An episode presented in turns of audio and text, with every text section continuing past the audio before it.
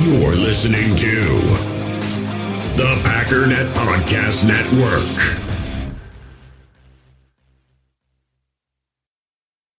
Good afternoon, Packer fans. It's Saturday, March the 19th, and Packers Total Access begins right now.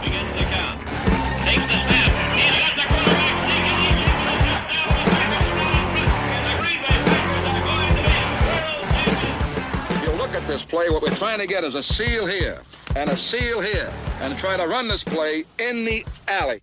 All right, guys, welcome into Packers Total Access. I'm your host, Clayton Bailey. You can find me on Twitter at Packers underscore access. You can find Ryan Schlip on Twitter at Pack underscore daddy. So, guys, what a what a show that we have to uh, cover today, right? We're going to try not to spend too much time at all on the Davante Adams trade. And the reason being is you guys have now had a couple of days to, to kind of digest that, right? Everybody's talked about it. Everybody did emergency podcasts. I, I thought World War III had happened there. Every notification I got on any podcast app that I have, every one of them said emergency podcast, emergency podcast, emergency podcast, because Davante Adams was traded. Let me give you my, my insight real quick on, uh, or my opinion, not insight, my opinion on the matter here. You know, we had talked several times in the uh, in the past few episodes about Davante Adams, and you know, I talked about how I felt like Davante was a stand-up guy, right? I've seen very, very few Packer fans bashing Davante, and and that really that makes me feel good because I was kind of concerned. You've always got trolls, and what I mean by trolls is you've got fans of other teams like the Bears and the Vikings, and they have burner Twitter accounts where they pretend to be Packer fans and they give these horrible takes, and they're the only ones stupid enough to believe that that uh, that other fans actually think that those are real Packer fans, in my opinion. But when it comes to Davante Adams, the dude was nothing but first class when he was a Green Bay Packer. He never whined. He never complained. He was always the type that just strapped him up and worked his you know what off.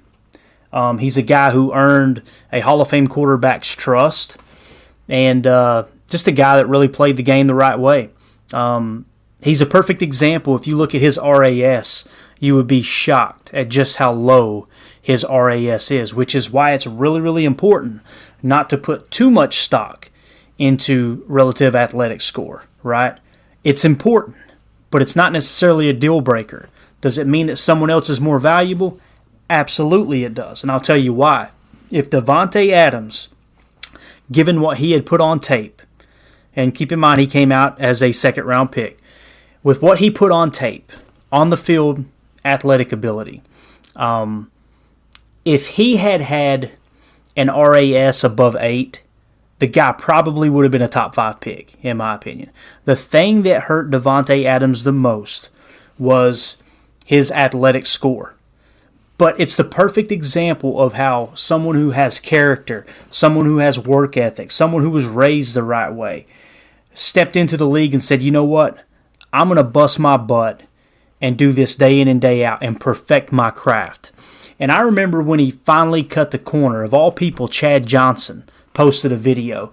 And on the video, he said it is literally a video of Chad Johnson. Whether you like Chad Johnson on or off the field doesn't matter to me. He was a great, great, great wide receiver. Um, he posted a video of him crying, and he was like, "Y'all, y'all have no idea." Davante Adams' footwork, his route running ability is unbelievable. And I remember thinking at that time, guys, because Davante hadn't blown up yet. I remember thinking, God, he's overreacting. This is like such a bad sell job. This is it's just corny, you know? And then that year he came out and lit it up. And I will forever remember that point moving forward going, holy cow, Chad Johnson was right. There's something different about Tay. Tay, it, it, it's like literally he went from Davante to Tay. And I feel like those are two separate people. Um, Tay was just this dominant force in route running, and it literally took a double team to keep him from getting open. And even even then, he could make it happen. But I say all that because thank you, Davante Adams, for always doing things the right way, right, and being an awesome Green Bay Packer. Um, in my opinion, a top five probably top three Green Bay Packer wide receiver, and that's really really saying something. When you're talking about Don Hutson, you're talking about you know people like uh you know Jordy, you're talking about people like Donald Driver, another overachiever. Um, Sterling Sharpe, I know he got hurt and kind of got pushed out. You know, you've got Hall of Famer James Lofton. All these great receivers. I, I feel really, really comfortable saying that Tay was a top three receiver in the history of the Green Bay Packers. Now, with that being said, guys, he's a 30 year old receiver. He, he may play great for the next three years. He might play really solid for the next five. But the percentage the chance of that happening is pretty low. I think, like I said in past podcasts, two more years. That's why I was so excited when they got him under the franchise tag because I said they could even tag him next year if if it you know push came to shove.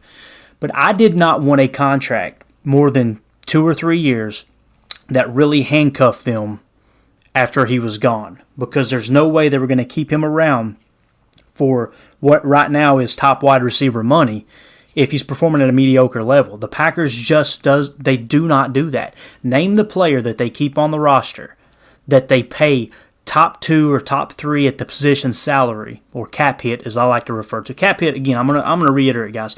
Cap hit is all that matters to me. I do not care about bonuses. I don't care about you know um, how it affects the front office in regard of cash on hand or how it you know relates to the player being the highest paid at his position because all that really matters is guaranteed money. I could care less. I want to know what the cap hit is. And the thought that he would be on the roster um, in decline at a top three cap hit on the entire team, that I, I, I do not want to be there in two or three years. So I was excited about the franchise tag because I assumed they would, you know, have him for that long.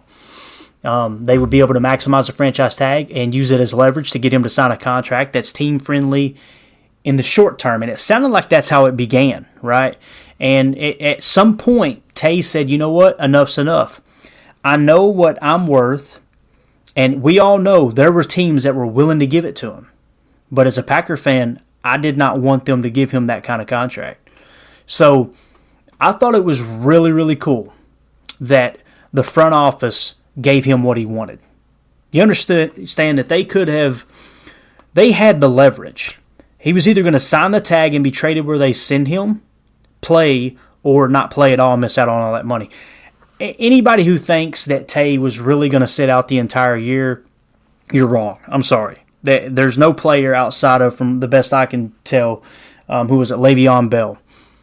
Um, and we've seen what that did to his career, right? It absolutely demolished. He was never the same player.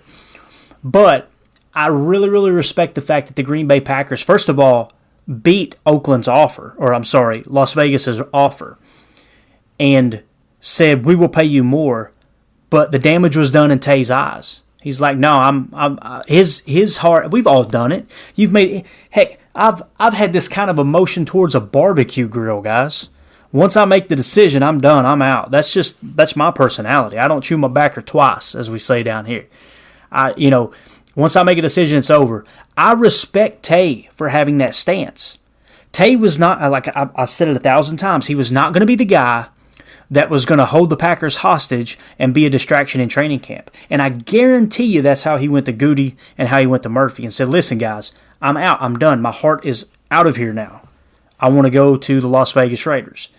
And if he's smart, which he probably was smart enough to say, Look, I've given you guys a lot. The least you can do is give me this. Now, I don't know if they would have honored it if it would have been a crappy compensation package, but the fact that they got a first round pick and a second round pick, that makes it a little bit easier. I respect both sides. Now, coming down to the trade, and I'm going to wrap this up and move on to something else.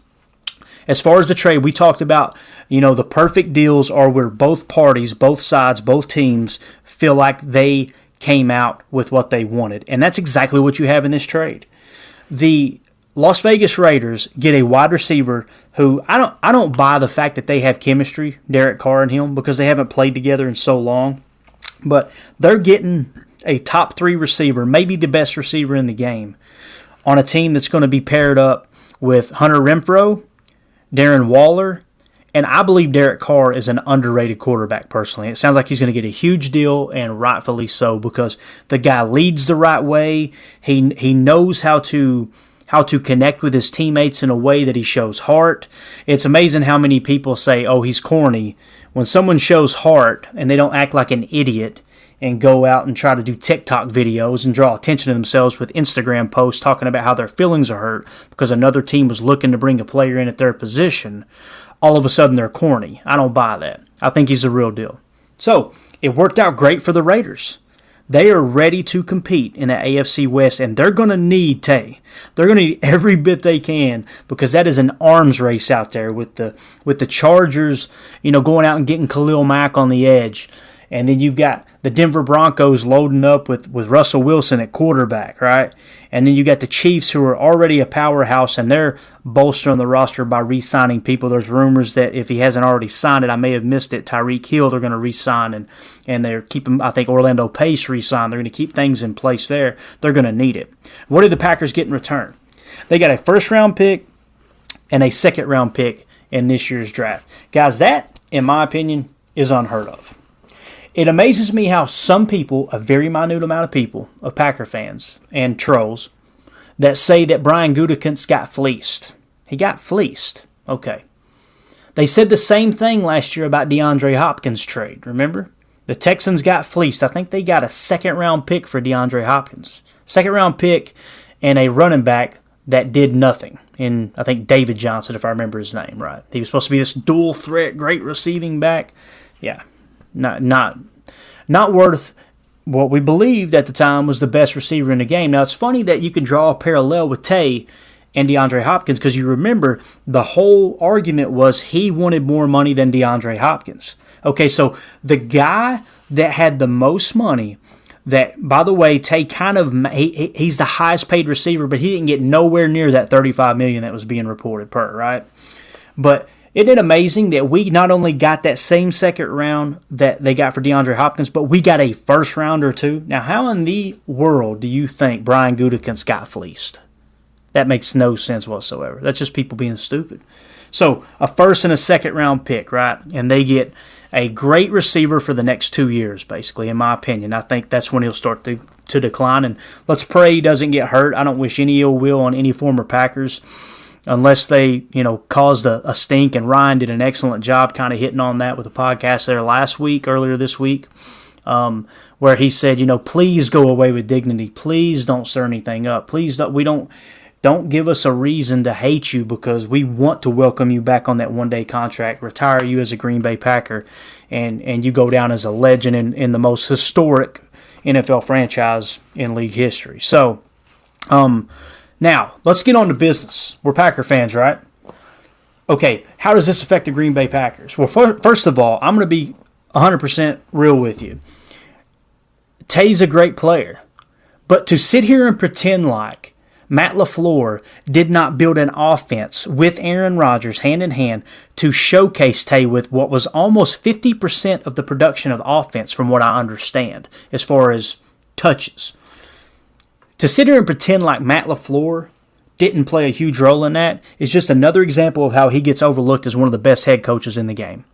I hope people keep overlooking him because they're going to look up and go, holy cow. His winning percentage, if he keeps at this pace in the next three to five years, they're going to realize this guy is going to shatter every record with how young he is and how efficient he is as far as wins and losses. But Packers uh, Twitter handle at PackersHistory.com is a great follow. Go give them a follow because they they just post stuff that I absolutely love. Um, they put a tweet out that said Davante Adams' stats after Matt LaFleur arrived in Green Bay, which was 42 games, averaged out over a 17 game season. This is what they are 14 touchdowns, 1,588 yards, 130 receptions, 85 first downs. That's what they averaged out to under LaFleur. Adams' stats before LaFleur got to Green Bay 74 games averaged out, right? Only nine touchdowns a year, 964 yards averaged a year, 80 receptions averaged a year, and 46 touchdowns. I mean, almost cut in half, guys. That's what LaFleur's system did for a number one receiver. I say that because it's not the end of the world, guys. We came out really, really good with this trade. I'm not saying we came out better than Las Vegas, but it's I, I really view this as a very, very even trade. So, with that being said, we're moving forward now, right? We've got some voids to fill. We've got a roster to fill up. And what I'm going to do is jump into that aspect, right? And we're going to break down what I think are the three weaknesses on offense, the three weaknesses on defense, and what might be the answer moving forward. But first, let's take us a, uh, a real quick break. We all have smartphones, and we all know they're pretty amazing, but they also can be amazingly distracting, especially when we're around other people. So, US Cellular wants us to reset our relationship with our phones by putting down our phones for five. That's right, a company that sells phones wants us to put down our phones. And to see what we find, learn more at uscellular.com forward slash built for us. In the hobby, it's not easy being a fan of ripping packs or repacks. We get all hyped up thinking we're going to get some high value Jordan Love card, but with zero transparency on available cards and hit rates, it's all just a shot in the dark. Until now, introducing slab packs from arenaclub.com, the only repack that provides real value, a complete view on all possible cards, and clear hit rates for each one. Now, when I buy slab packs on Arena Club, it finally feels like I know what I'm getting. And honestly, the best thing for me and my son is the fact that we're kind of novices into this. When I walk into a card shop with my son and a card says it costs $40, kind of just taking his word for it that that's a good value. So I appreciate the transparency on grading, as well as just getting excited about seeing what you could potentially get. Right now, you can get 10% off your first purchase by going to arenaclub.com slash packdaddy. Wow, that's crazy offer. 10% off a $400 slab pack. That's 40 bucks right there. Anyways, that's arenaclub.com slash packdaddy for 10% off your first purchase.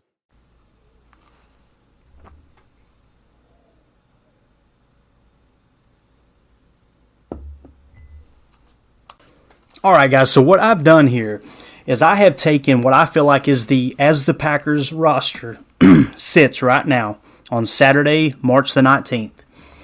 How they sit in PFF grades for their projected starting lineups, okay, both on offense and defense. I'm going to read those grades very quickly because I don't want to bore you with me just reading numbers, but I want to give you an idea of what I feel like are the weaknesses on both offense and defense. We're not going to focus on strengths, okay? We're not going to comment on that at all. We're going to read the grades, and I'm going to highlight those three weaknesses on offense and defense, and then we'll kind of talk about what assets we have moving forward. Okay, so first of all, at quarterback, we've got Aaron Rodgers, 89.3. At halfback, we've got Aaron Jones at 82. I also put at halfback A.J. Dillon because A.J. Dillon graded out as an 87.4 elite rushing grade last year, guys. Make no mistake about it, A.J. Dillon is running back one in Green Bay. Imagine that. We have two elite running backs, right? Now, there's something I want to point out about Aaron Jones. And the reason I feel like he got the contract he got, and I agree with Ryan completely that that contract's going to get restructured over and over and over. He's not going to be counting 20 million towards the cap, right? There's that that's the stuff that's going to get moved around. I'm talking about, you know, next year, the year after. They already restructured and freed up 3 million this year. We knew that going in. Aaron Jones, first class, willing to take pay cut, not pay cuts, but willing to negotiate a contract less than what the market was going to allow him to make so he could stay with his favorite team, the team that he right out of his mouth said they believed in me. I want to stay here. This is where my friends are. This is where my teammates are. And I'm telling you, he is going to be a team leader moving forward big time. I think he stays on the roster. I don't think he gets to the point where he wants to break the bank. Um, there may be a time or two where we have to overpay him a little bit, but I think it's going to come with that give and take notion that uh, you know he's going to be willing to fudge the cap one way or another with how he structures the deal, right? So, but the thing I want to mention about Aaron Jones, 72.5 receiving grade, okay? Now let's move on to wide receivers. There's reason I mentioned that just now. So imagine you got two top running backs, right? One of which had a 72.5 receiving grade. We know how they like to flex him out wide too. So you've got Randall Cobb as the top graded wide receiver at 70.1. Allen Lazard, who just came back on a one year tender um, with a grade of 65.5. And Amari Rodgers, who had very, very, very limited snaps last year, grading out at a 60.6. Right? So of those receivers, guess who's the highest graded receiving grade on the on the entire team? It's actually Aaron Jones. So with that contract, it seems high for a running back. But you're also you also have someone who can play emergency wide receiver and can be flexed out wide, whether it's pre-snap motion, um, whether it's you know coming out of the backfield to catch the ball. There's a lot of things that Aaron Jones can do, and I guarantee you that's what you're going to see this year with the absence of Tay. Okay, now at tight end, this really surprised a lot of people when I talked about it on a uh, on a live Twitter space the other night. Um, tight end Marcedes Lewis actually graded out as the eighth best tight end in the entire league at 75.1. Now, we know Marcedes Lewis it plays that attached role. And what I mean by that is a tight end that's nine times out of ten is attached to the formation. He, he's going to line up and present himself as a blocker, so he's not designated that much to catching the football, right? Um, but we've seen him make a few plays. I know he had the fumble in the most important game of the year, but we know that's not big dog, right? So 75.1 there. Left tackle Bakhtiari 75.2 limited stats, so we know that Bakhtiari is an elite left tackle. Left guard Jon Runyan 64.6. I don't want to go into all the details of how was the pass grade, how was the running grade, but I will say this: Jon Runyan's pass grade is out of this world. I think it's actually an elite pass grade. His running grade brought it down. So just keep that in mind. It's a low grade, uh, you know, for just offensive grade at 64.6, but that's still a pretty solid performance from Runyan uh, last year, given his passing grade.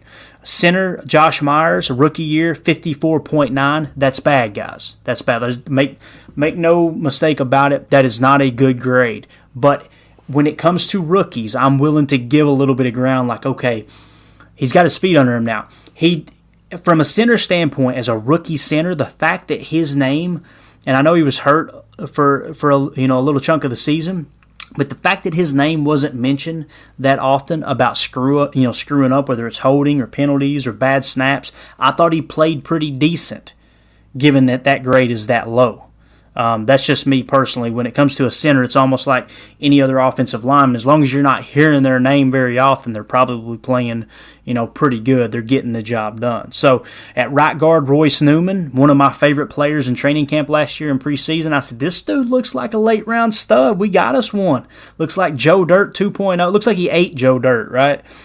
55.7. Not good. Not good, guys. Okay. And then at right tackle, I listed Elgton Jenkins at right tackle because I feel like as the roster sits right now, that's where we would play Elgton Jenkins is at right tackle. 82.1, one of the best uh, one of the best left tackles in the game last year. So, with that being said, that's the offense. Um, on defense, Edge Preston Smith just re-signed him to I believe a five-year deal, 81.5, excellent grade. Uh, at the other edge, we've got Rashan Gary, 89.8, an elite edge rusher. Defensive line, most notably nose tackle, Kenny Clark, 75.4, another solid year by Kenny Clark. The other defensive line position, and keep in mind that I'm treating this as if, um, you know, the league, the majority of the snaps in the most recent past um, has been uh, 11 personnel, is what the offense stays in. And what I mean by 11 personnel, I don't mean to try to speak over people here. 11 personnel is really, really simple. It's just a three wide set. Um, that's terminology that, that coaches use in, in, order to communicate a little bit more efficient rather than saying, hey, we want a three wide set. It's 11 personnel, it's 10 personnel. And what that is, is running back to tight end ratio. One running back, one tight end. That's 11 personnel. If it was one running back, two tight ends, that's 12 personnel. If it was a running back and a fullback and one tight end, that's 21 personnel. That's just football lingo. I don't mean to confuse you there. You guys, I mean, we know our, our fans are football gurus. Most of y'all understand what I'm saying. I just don't want to come across like I'm trying to sound like I'm smarter than I am, okay? Um, but, anyways, this defense is based off of 11 personnel. So I've got a nickel base basically, which means there are going to be three corners and there's only going to be two middle or two linebackers, right? So at edge, Preston Smith, 81.5, Rashan Gary, 89.8, defensive line, Kenny Clark, 75.4. The second defensive lineman is Dean Lowry at a 66.6. At inside linebacker, you've got De'Vondre Campbell coming back, a great awesome grade, 85.0. You've got Krys Barnes at the other linebacker position. I really had high hopes for Krys Barnes last year. Um, I was I was talking him up. Ryan said he just didn't see it, and uh, I'm having to have eat some humble pie right now because Ryan was right. 52.7 was Krys Barnes' grade. Not very good. Um, at the cornerback position, you got Jaire Alexander coming back healthy. Last year it was a 71.5. We know he's graded out elite in past years. He was hurt most of the year and uh, just didn't put it together last year. I have no worries there whatsoever. Rookie cornerback Eric Stokes graded out as a 65.5. Now, you may be kind of surprised because it seems like wow Stokes had a good year last year. He played because he was a rookie. I grade them a li- I look at them a little bit different when it comes to their PFF grades. I expect that to jump into the 70s. I expect it to increase every single year because the dude really really showed that he can play at this level. There's a couple of things he's going to have to work with and coach Gray is going to I know he's going to get that down and and have everything buttoned up, but Stokes graded out as a 65.5. Our nickel corner, as of right now, guys, is Jamar John Charles, Gene Charles, however you say his name. He graded out at a 45.5. And the reason I mention that is because Rasul Douglas technically still isn't signed right now. I'm looking at the ticker to, to try to catch any news that may come in because there, you know there's a, a couple rumors between Rasul and MVS that they may sign today with the Packers. We don't know, but anyway, as it, as it sits right now, it's John Charles at 45.5. At the safety position, we got Adrian Amos at 74.3. Solid. Just restructured his deal. He's going to be here, um, I think, for at least the next two years, maybe three years. 74.3. Does a great job playing in the box. I really like Amos. He's really grown on me. Darnell Savage is a guy that's kind of let me down. I had high hopes for him. I thought he was going to be a, a real playmaker after that first year in the league. He kind of stepped up, then took a step back last year. His grade was 58.4. Mason Crosby at kicker. This really surprised me because I don't understand exactly how PFF grades their kickers. Just to be honest, I'm ignorant. I don't. I didn't take the time to kind of study that. I know how the other positions are graded, and I really respect their approach to it. As far as kicker, I don't know, but I, I do know that 49.2 Mason Crosby at kicker. That's some bad stuff. We know special teams was in shambles last year. I'm not blaming Mason for everything. I'm not. I still refuse to do it but that really popped out to me as far as PFF grade. At punter, we have the newly acquired Pat O'Donnell, who came from Chicago. The the really the most important stat when it comes to punter for me now, seeing that they're the holder, is they they pointed out just how effective Chicago's kicking game was last year, and the fact that he was the holder really, really, uh, it, it, made me feel a little more comfortable. You know, I was a guy that was excited about Bojo. I bought into the hype last year. Uh, the dude was bombing kicks. I was really excited about it. And I remember Ryan talking about towards the end of the year how Bojo wasn't that much better than J.K. Scott. And it was like I just kind of put it in the back of my mind and moved on because it's just a punting game. Well, lo and behold, look what ended up biting us in the rear end in the NFC Championship, right? So I think a change was necessary. The fact that he was the holder he's he's part of that process. Um, we we needed to shake things up. It looks to me like Matt LaFleur, Brian Gutekunst, Mark Murphy, they put their heads together and said, you know what, let's really key in on the kicking aspect of other teams and how can we go out and get a great holder and you know a two for one deal where he can punt as well. Um, I don't think it's a step back, but his grade was a 57.0. Um, I think it's going to be about even with with uh, as far as punting grade is concerned from last year. We just get a little bit more effective holder. All right, with all that being said, I, I wanted to run through those numbers real quick so we can highlight the weak spots. Let's start with offense. The lowest PFF grade of anyone on offense last year was center Josh Myers at 54.9. The second lowest grade was guard Roy Newman at 55.7. The third lowest grade would be Amari Rodgers, wide receiver, at 60.5. But keep in mind, Amari Rodgers had limited, very, very limited snaps, right? I think, I, can't even remember, I don't want to tell you the wrong number of snaps, but it was very, very low, not a good sample size. He had a better rushing grade on, on you know, on running plays than he did um, on receiving, but it was just such a, a, low snap count. You really shouldn't take that in consideration. I just put him on here because, as of right now, the best of my knowledge, that's our third receiver, guys. So it's important to look at the weaknesses, right? Those are the spots we need to fill when it comes to the draft and free agency. Two offensive linemen and a wide receiver. I'm not saying that we need to plug another offensive lineman in at center. Again, I think Josh Myers is our center for the future. I would roll with him. But as far as Royce Newman, I think you've got to take a swing in the draft or maybe even free agency to either get a tackle or a guard. And the reason I say either of those will work for me as far as starting position is because if you land a, a great tackle, a good tackle, a solid starting caliber tackle, you plug him in at right tackle, you leave Elgton Jenkins at left guard, you move Runyan to right guard, and your offensive line is set. I feel extremely confident with that offensive line if they go that route. Now, let's say there is no tackle available, but you've got a Zion Johnson or, or, or you pick up a, a, guard at a great price in free agency, plug him in over Royce Newman. Now you've got a backup guard, a backup interior lineman who who's basically started the entire year last year, right? I think that offensive line is a great way to go. Now moving on to wide receiver. Keep in mind, yes, we have Amari Rodgers at a 60.5, but there's rumors coming out that MVS is very, very close to signing a deal with the Green Bay Packers.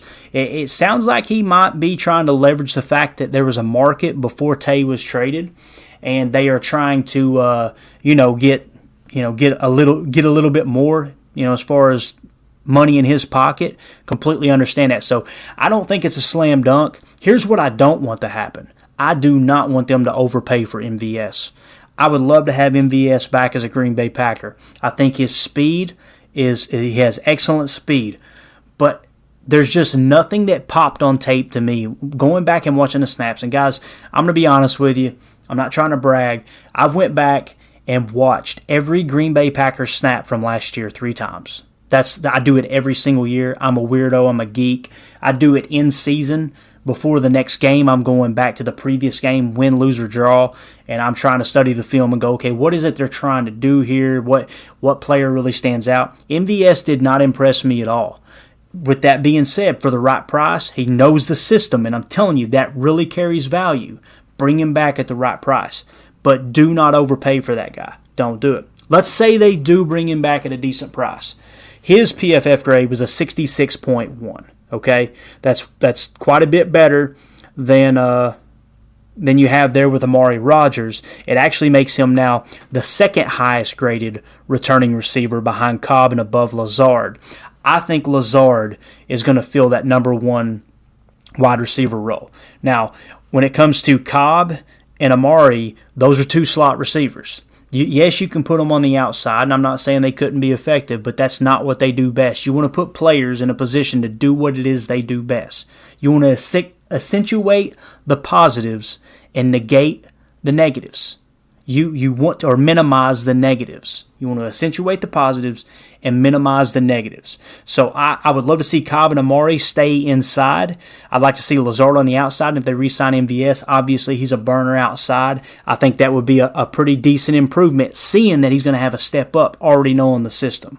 And we all know, guys, when you don't have to think about what you're doing, you're going to perform better. It goes that goes for anything in life. You know, if you started a new job or you've got a new craft or a new hobby, once you understand what you're doing and you don't have to think, what am I doing here? It's muscle memory, it's reactionary. That you can't put a price tag on that really. So uh, again, I don't want them to overpay, but if MVS comes back, that's going to be an improvement, and I'm, I do not think they should stop there. Obviously, they got to fill the roster out and get other receivers, but I can see that being a possibility. Now let's move on to defense weaknesses. John Charles, Gene Charles, however you say his name, is by far the weakest link right now at nickelback. Right, forty-five point five. Well. It's sounding like they're getting close to re-signing Rasul Douglas. Let's say they do resign re-sign Rasul Douglas. Say that three times fast, right? 74.8 was his grade. That's better than Stokes. And I'm not saying he should start over Stokes, but the fact that our top cornerbacks would then be, let's don't even pretend like Jaire is a 71.5. He's definitely in the 80s. We know when he's healthy what he can do. Let's say so you got Alexander starting, and then you got Rasul Douglas at 74.8, and then you would have Stokes at 65.5. That's that's a pretty solid corner crew, guys. You're talking about two of the best edge rushers as far, far as PFF grade last year, getting pressure on the quarterback, and you've got lockdown coverage on the back end with Amos Rome in the middle. Um, hopefully, Savage has a bounce back year. Here's another thing that's valuable about Darnell Savage, which makes me a little bit hesitant on the Packers going out and signing a safety or drafting a safety. Is it coming up on a contract year here with Savage? Players really perform. We've seen it with Preston Smith last year, guys. That's you know I think Ryan hit on it a little bit there. It's like when he when he first signed the big deal with the Packers, he kind of took a step back, and then as he got on the backside of that contract, he realized, oh, oh crap, it's time to make. I need to really earn my check again. His his game ramped up. Let's hope that does he doesn't decline this year as far as Preston Smith, and let's hope that comes into play with Darnell Savage at the at the safety position. Now, I'm not saying they shouldn't go out and get a safety. Any way you can bolster this roster, do it. Um, but up next was linebacker Krys Barnes at a 52.7. And then you have um, free safety Darnell Savage at 58.4. So the weaknesses, recap. On offense, center, guard, wide receiver. On defense, cornerback, linebacker, free safety. The thing that I have noticed, being a Packer fan, uh, uh just a fan of the NFL in general, I follow the Patriots pretty close too because I'm a big Belichick fan. I love. Uh, I just love what he's created as far as culture. Um, people say, "Oh, he's cheated." Okay, if you think that he's the only person that was trying to bend the rules, and you're not paying attention. And where I come from down here, if you ain't cheating, you ain't trying. You know, it's just like with NASCAR down. I'm not a big NASCAR fan, but they always say if you ain't rubbing, you ain't racing. That's uh, that's how I look at sports.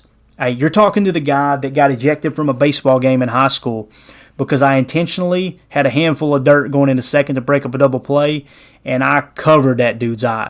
Being the uneducated person that I am, I had somehow convinced myself that if I kick up enough dirt, the ump won't notice that I just threw a half a gallon of dirt in this guy's face. But anyway, Belichick always kind of did everything he could to get the edge. And he does it in a way that no stone is left unturned. And the reason I bring that up you know, a big, big need for the Patriots last year was tight end. What did they do? They went out in the free agency and they paid big money for two tight ends. Why did they do that? They did that because they knew there was a decent chance that they were going to miss on one. Okay, as long as you don't go crazy, crazy with the structure of the contract, which they didn't. It seemed like it at the time, but they didn't you're going to have at least one of those tight ends pan out. And now you have filled that void that was obviously a huge black eye for you the year before. They did the same thing with the wide receiver position. They went out and signed, I think, three wide receivers. I think it was Nelson Agholor. They got Kendrick Bourne. And I think they re signed Jakobi Meyers. Um, but guess what happened? Out of those three signings, Nelson Agholor flopped, but Kendrick Bourne really stepped up. Now they've got a number one receiver. Not saying he's elite, but they filled that major void. They covered up that black eye. That's how you approach this. The Packers did it several years ago. Do you guys remember? They went for three receivers. I can't. I can never. Seems like I always get them wrong, but I believe, I believe it was Jamon, J'Mon Moore, MVS, and Equanimeous St. Brown. J'Mon Moore didn't, I mean, he barely made it out of train camp, seemed like. He was gone in no time, right? So he didn't pan out. EQ and MVS stuck, but MVS was more of the the uh, the playmaker, more of the the guy who actually performed. Right? That's how you've got to attack these weaknesses. You don't do it in an irresponsible way of overpaying one guy, guys. That's stupid. Like that's why we didn't re-sign Davante Adams. If you allocate all of that cap money to one player it's not that he isn't worth it. If we could guarantee that he was going to stay healthy, I'd say give him $40 million. But if you've got $35 million, $28 million, 30 whatever whatever the number is allocated to one player outside of the quarterback position because we all know if Aaron Rodgers goes down, the season's over. Jordan Love isn't there to save the day. Jordan Love is there to learn behind Aaron Rodgers and be the best backup that he can be for Aaron and helping him prep and helping him kind of be the gopher and the guy in the locker room that Aaron's come to love, it sounds like. Um, that quarterback room sounds really, really cool, but that's neither here nor there. I, I think that that stuff is important that you fill those voids without overpaying. But if Davante were to go down at that roster, you're you're screwed. You're absolutely screwed. So what do you do? You go out and you take multiple swings at these weaknesses. What I want to see in free agency here in the latter part of free agency, I want to see the Packers go out and I want to want them to see want to see them take a couple of swings at offensive line, wide receiver, linebacker, and free safety. And the reason I don't include corners because I feel really good that Russell Douglas is probably going to sign with the Green Bay Packers. If indeed he signs with the Green Bay Packers, the only two needs that you really have on defense, as far as these these glaring, you know, glaringly obvious, is linebacker and free safety. I'm going to chime in real quick. It looks like Matthew Stafford just signed a new contract extension if I read it right, four years, 125 million. Breaking news there. So, um, another reason why we like to do these afternoon shows when news breaks, we can kind of give you an update. Yeah, it looks like Ian Rapoport's reporting four years, 125 million. So, uh, good for Matt Stafford getting paid. Hey, I was a big doubter last year. I said the dude's never done anything. It wasn't like he was this absolute superstar last year, but he was just what the Rams needed to get over the hump. So kudos to them. Um, but anyway, Take a swing, take multiple swings at those. Now you're probably saying, Clayton, how do you take swings at these positions? Well, we now have over 20 million in cap, right, guys? I mean, that's 20. We freed up almost 21 million just by trading Tay. Okay, so I'm not saying go. It's amazing. So many people were like, "You got 20 million, go sign this guy." Okay, let's go ahead and eat up 18 million of that for that one guy. And these are this is just kind of very loosely speaking. You know, there's ways you can manipulate certain things, but it's also it's not like we actually have 20 million dollars. First of all, there's other things that have to be allocated before the start of the season, but we do have a chunk of change to shop with. I would go out and take multiple swings at offensive line, multiple swings at wide receiver, and multiple swings at linebacker and safety. Imagine I'm not a Tyrann Mathieu uh, fan, you know, the Honey Badger. I'm not. But imagine signing a decent safety that's going to bolster that safety room and maybe even play in, in more of a dime role and add a little value to the defense in that regard. But also imagine getting a linebacker. I I would love to see them sign Bobby Wagner. I would. But with De'Vondre Campbell's contract, his contract's actually based off of his PFF grade, and I do think he'll regress a little bit, like Ryan was saying. He probably overperformed last year. But it's not, it wouldn't be crazy for them to give Bobby Wagner $7 million. I'm not saying he would take it. He probably won't. He's still playing at a, a, very high level at linebacker. We know the Cowboys will make stupid decisions and overspend for players like that. They may do that.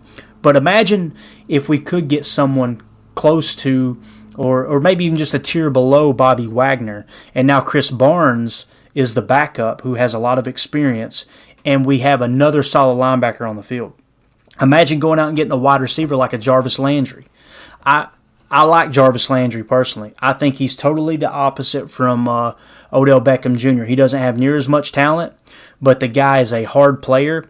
If he stays healthy, he plays the game the right way, and he's going to grade out in the PFF grade of anywhere from 70 to 80. And um, that automatically makes him the best wide receiver on our roster if they were to sign somebody like that. If you could get of mul- multiple players like that at decent contracts to where you can fit them into the salary cap. And now you turn those, you completely flip those weaknesses into strengths. Guys, we're off to the races and we're set for the long haul. Now, the draft. Think about this. Here's our draft picks. We have a first round pick, number 22, a second first round pick in number 28, a second round pick, 53, second round pick, 59, third round pick 92, fourth round pick 132, fourth round pick 140, fifth round pick 171, seventh round 228, seventh round 249, seventh round 258. A couple of those are compensatory picks. A couple of them are from the Vegas trade. One is from the Houston trade. Guys, we have a ton of draft capital. Something else I'm also hearing. We need to trade trade everything, trade up, and go get one of these stud wide receivers in the draft. Guys, the only reason the Packers have been successful for so long is because they were willing to be patient. They were willing to be patient for Aaron Rodgers to fall in their lap. They were willing to be patient enough to where they might trade up two or three spots and get somebody like a Clay Matthews. Trade up two or three spots and get somebody, you know, like whoever. Tay Adams. Guys, Tay Adams was a second round pick. Don't you know, okay, how well how can you ensure you get a player like that in the second round? I can tell you how you don't. Trade all your picks, move up in the first, and take one swing. Why not sit back, be patient? If one of those elite talents fall to us, absolutely jump on it and draft them with that first round pick. But if you've got multiple players in the same tier that's just behind your pick, trade back. I'm going to give you another example. This is going to be a very, very, very unpopular opinion. If we fill these voids without using too much draft capital, how about this idea, guys? How about we trade out of both of those first round picks, flip it to three first rounders next year and multiple after that? Not just three first rounders, but literally have, you know, let's say you trade out of the 22 spot and you pick up a first next year, a third next year, and a fourth next year right? let's say you trade out of the 28th spot and you pick up a first next year and say two thirds or whatever the team might have. You understand you're setting yourself up for when Aaron Rodgers does walk away, whether it's two, three years from now. You're going to be looking at Jordan Love, you're going to have multiple years studying him and saying, okay, here is what we've got in this quarterback. He's either going to be the quarterback of the future or you're going to realize he's not the guy. If he's not the guy, you've got a ton of draft capital to go out and get that Joe Burrow, to go out and get that, you know, I think jury's still out on Trevor Lawrence, but, you know, you're, uh, gosh, I, his name's a, a eluding me right now out, out in Los Angeles with the Chargers, uh, Justin Herbert. Imagine having the draft capital to jump up and take a franchise quarterback.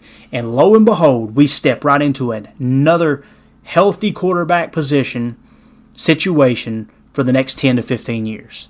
That's how you build dynasties. That's how you continue to put yourself in a position to be in the playoffs year in and year out and have a shot at a Super Bowl year in and year out. So, guys, that's my thoughts on it. Hope you enjoyed this uh, this episode. I just wanted to get something out real quick. I'm hanging out on a Saturday, um, having a little green drink for uh, St. Patty's Day, and thought, you know what, I want to talk some football with the with the boys and the gals. So let's hop on here and cut a quick podcast. So if you guys like it, uh, find us on uh, on Twitter, give it a like. Um, follow us on on there, uh, like I said, at Packers underscore access and at Pack underscore Daddy. We're putting some really cool stuff together here in the future. Had an awesome team meeting this morning where we're going to be bringing you more content. Ryan's gears are turning, and I'm loving every minute of it, man. We got Jacob on the team who's doing an excellent job with social media and plugging stuff in behind the scenes. Goose, Coach Han, uh, JJ Leahy we're putting something special together here, and you guys are all invited to be a part of it. But uh, appreciate you taking time away from your family and uh, and tuning in, hanging out with us. Um, you guys have a blessed day. And one thing I do want to say, you know, it's kind of a crappy world out there right now. I think we should challenge everybody who's listening to this podcast to go out and lift up and encourage one person today, just one. And I would try to make it somebody that you don't know. Don't just reach out to a friend. Reach out to somebody that you probably don't talk to often. Maybe somebody you pass on the street and just say, hey, man, like that shirt, dude. Or, hey, you know, hope you have a great day. Whatever it is. Just encourage somebody today. The world needs more of that, right? You know, the old saying, be the change that you want to see in the world. We've all got an opportunity to do that today. Uh, I'll get off my soapbox here, but that's just kind of on my heart. Um, let's go out there and take care of each other. Be a blessing, not be so toxic and uh, yeah, and just just kind of pull for one another the way we do our, our favorite team, which is the Green Bay Packers. So I'm out of here, guys. Thanks for listening. Um, as always, like I said, have a blessed day and go pack go. Thursday.